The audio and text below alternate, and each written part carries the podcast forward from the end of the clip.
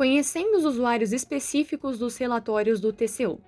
No último texto, falamos sobre as necessidades de informação de usuários típicos nos relatórios do TCU e pensamos um pouco sobre como os integrantes de cada parte da auditoria podem ter uma melhor experiência com nossos relatórios. Mas como dissemos, temos importantes usuários que não se comportam como um usuário típico, conforme os grupos que mostramos no último texto, e demandam um trabalho mais específico de mapeamento de necessidades. Esse estudo mais específico pode ser indicado nos trabalhos mais relevantes das unidades, que estejam estreitamente ligados a processos chaves para o governo, e deve ser feito para os principais tomadores de decisão nos processos de trabalho auditados na auditoria. Usuários que possuem grande importância nas decisões e não se comportam de forma padrão precisam ser melhor estudados para uma experiência personalizada. A aplicação dessas técnicas para conhecimento dos atores mais específicos pode ser indicada também para trabalho cujas conclusões fujam muito das tendências existentes antes da auditoria, da necessidade de mudanças de entendimento sobre objetos e critérios, ou quando o ministro relator tem histórico de decisões contrárias à tese defendida pela equipe, e etc. Outra situação que pode levar à necessidade de aprofundamento é nos casos em que os usuários responsáveis já apresentaram grande resistência ou têm um histórico de pouca aplicação ou efetividade de uso dos trabalhos do TCU para a correção de achados e irregularidades. A seguir, visitaremos brevemente algumas técnicas do Design Thinking já adaptadas para a atividade de confecção do relatório, que tem potencial de nos ajudar a entender a experiência e as necessidades de nossos usuários. Essas técnicas auxiliam na projeção de relatórios que possam proporcionar um nível de convencimento compatível com a complexidade das decisões e dos decisores envolvidos com a auditoria. A seguir, apresentamos 3 técnicas: o mapa de atores, o mapa da empatia e a entrevista em profundidade. Mapa de atores. O mapa de atores é uma representação visual das diversas pessoas ou grupos que tomam decisões sobre o objeto e que podem influenciar na transformação da condição do objeto para que fique mais próximo dos critérios aplicáveis. Essa representação vai ajudar a equipe a visualizar os atores que podem ser ouvidos durante a confecção do relatório, ou podem ter contato prévio com o relatório preliminar, ou partes dele, para obtenção de um feedback sobre o documento que está em construção. Com o reconhecimento dos principais consumidores dos nossos relatórios, é possível engajar alguns usuários-chave na confecção do relatório. Com o engajamento, os usuários-chave podem ser mantidos mais próximos da equipe que está confeccionando o relatório, de forma que seus interesses de informação e seus processos decisórios estejam contemplados em uma linguagem que entendam e os deixe mais propensos a utilizar os relatórios de auditoria. A dinâmica do mapa de atores, caso feito online, pode ser feita num arquivo colaborativo como o Word, o Retro, Mural, etc., com o desenho de um alvo ou em uma folha 3, ou maior, fixada na parede, caso presencial. Primeiro, liste os principais usuários conhecidos do relatório e que a equipe conhece, ou imagina quais são as suas características, evitando trazer usuários genéricos como relator. Ao invés disso, use ministro relator fulano de tal. Trazer o ator devidamente identificado para a dinâmica irá ajudar a humanizar o trabalho e a personalizar o relatório conforme cada usuário-chave. A dinâmica é bastante simples. Basicamente, consiste em colocar cada um dos possíveis usuários do relatório obedecendo à ordem de sua influência na aprovação e na implementação das propostas que a equipe formulou, na matriz de achados. Ou ainda, aqueles que podem tomar as decisões mais relevantes sobre o objeto, com base nas informações disponibilizadas na auditoria. No mapa de atores, o centro é representado pelas pessoas ou grupos que têm papel ou as decisões mais relevantes. E mais distante do centro, próximos à borda, a equipe deve identificar quem são os atores que não estão diretamente envolvidos com a implementação das propostas ou que não tomam decisões diretamente sobre o objeto, apesar de poderem ser influenciados por essas decisões. Você pode usar alguns critérios adaptados do toolkit disponibilizado pelo TCU, como impacto de suas decisões no objeto, proximidade da relação com o objeto, influência sobre atores importantes, poder decisório nos processos de trabalho ou gestão, urgência ou tensão já identificados, entendimentos conflitantes ou históricos de enfrentamento, representação legal, ponto de vista diferenciado ou controverso sobre o objeto. Saber quem são os usuários centrais para a auditoria é o primeiro passo para conhecê-los e influenciá-los. O resultado da dinâmica pode ajudar a equipe a construir um relatório com as informações organizadas, com foco nos processos decisórios dos usuários, com maior poder ou influência na aprovação e implementação efetiva das propostas. Para isso, após o mapa pronto, a equipe pode identificar que informações dos resultados da auditoria podem ser de interesse dos usuários mais centrais e pensar em formas de escrever para que possa influenciar suas decisões em torno do objeto. A equipe pode utilizar o mapa de atores para subsidiar a escolha dos atores que serão melhor estudados e merecem mais reflexões por parte da equipe para a aplicação do mapa de empatia, que veremos a seguir. Mapa de empatia. O mapa de empatia permite identificar e compreender o perfil do usuário ou ator, de forma visual e tangível, e estabelece hipóteses claras a respeito das necessidades e comportamentos de um grupo de pessoas.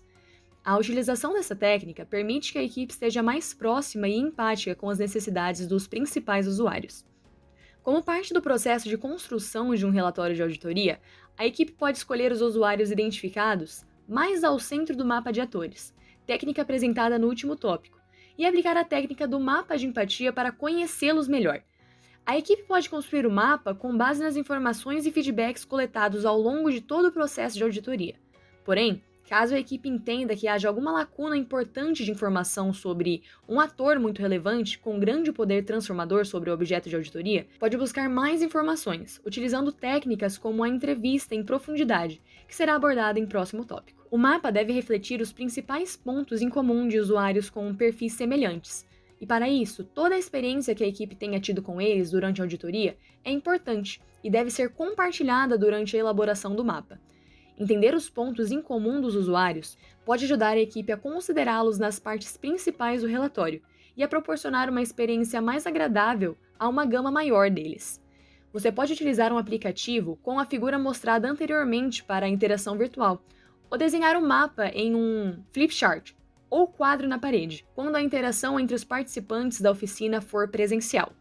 O mapa é dividido em 6 áreas, além da identificação do ator.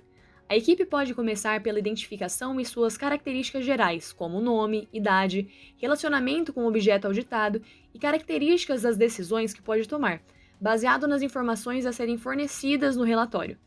O que pensa e sente.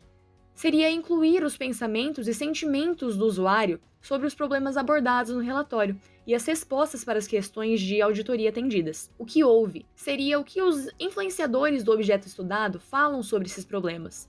O que vê. O que vê seria o que se vê sendo feito sobre o assunto abordado ou o problema. O que fala e faz. Seria o que o usuário expõe aos outros sobre o problema e o que ele faz de forma paliativa para lidar com os achados ou irregularidades que serão relatadas. Quais são as dores? Seriam quais as principais dificuldades e incômodos dele em relação a conclusões a serem expostas no relatório e as propostas feitas pela equipe. E quais são as suas necessidades, que seria o que o usuário vê como necessidades básicas sobre os problemas abordados no relatório e para a implementação das propostas. A equipe deve fazer um exercício de se colocar no lugar destes usuários para preencher o quadro e obter um bom entendimento a respeito dos principais. Essas informações podem ajudar a equipe a definir o tom da mensagem que será impressa ao longo do relatório, a definição dos títulos dos capítulos, a quantidade de detalhes a serem preenchidas e a balizar o investimento em convencimento, dentre outras providências, para personalizar as experiências dos principais usuários com o relatório de auditoria. Entrevista em profundidade. Se você já chegou até aqui no curso, não precisamos conversar muito mais sobre a aplicação da técnica da entrevista, já que é um conhecimento bem difundido no tribunal, bastante aplicado nas auditorias e já abordado em cursos anteriores da série. Vamos abordar aqui um pouco mais as questões que podem ser abordadas para entender um pouco mais a experiência dos usuários mais importantes com o relatório. Para ajudar na confecção dos relatórios, indicamos as entrevistas para ajudar a equipe a ouvir o que o usuário tem a dizer sobre a sua compreensão do objeto e das conclusões e propostas preliminares a entender o seu comportamento, dificuldades e anseios diante do conteúdo a ser abordado no relatório. Nesse momento da auditoria, logo após a fase de execução, você já tem tudo isso bem colecionado e documentado, podendo organizar e expor ao entrevistado as principais informações necessárias para contextualizar as respostas dos entrevistados. Não custa lembrar que esse tipo de entrevista não deve ser aplicada em caso de existência de informações sigilosas ou quando a antecipação das conclusões e propostas que serão descritas no relatório possa comprometer os objetos da auditoria. A equipe pode escolher os entrevistados a partir do mapa de atores e elaborar o roteiro de entrevista a partir das questões descritas no tópico anterior deste texto, o mapa de empatia, para que possa entender melhor o tipo de experiência que deixa o usuário mais propício a entender as conclusões da equipe e a agir em prol da aprovação ou da implementação das propostas, utilizando as informações para planejar o relatório. Após sistematizar e complementar as informações dos principais usuários do relatório da auditoria, é importante adaptar sua linguagem e forma para que ele possa fazer melhor o seu papel de influenciar as decisões dos atores envolvidos mais profundamente com os processos de transformação do objeto da auditoria. A linguagem e a forma do relatório, dentro do que é possível adaptar, será trabalhada pela equipe em reunião de planejamento do relatório, que será abordado em maiores detalhes na segunda semana deste curso. Agora, podemos adiantar que o resultado da aplicação das técnicas abordadas nos ajudará a responder as seguintes questões. Qual o tom da mensagem a ser impresso no relatório que poderia ter o poder de influenciar as decisões dos usuários mais importantes para o objeto? Qual o achado, irregularidade ou conteúdo que deveria aparecer primeiro e receber maior ênfase de acordo com as necessidades de informação dos usuários mais importantes para o objeto de auditoria? Qual a profundidade de detalhes a ser abordada nas partes principais do relatório e que poderão satisfazer as necessidades de informação dos principais usuários mapeados, sem prejudicar o seu consumo? Como a organização das informações pode dar maior segurança e credibilidade perante os principais usuários mapeados? Responder a essas perguntas, baseando-se em evidências, irá ajudar a equipe a planejar um relatório que terá maiores chances de influenciar os leitores mais importantes para o sucesso e o alcance dos resultados da auditoria. Conhecidos e entendidos os principais usuários e suas necessidades de informação, é hora de reunir e organizar toda a documentação coletada e produzida durante as fases anteriores da auditoria, para extrair e traduzir a informação conforme essas necessidades. Até a próxima!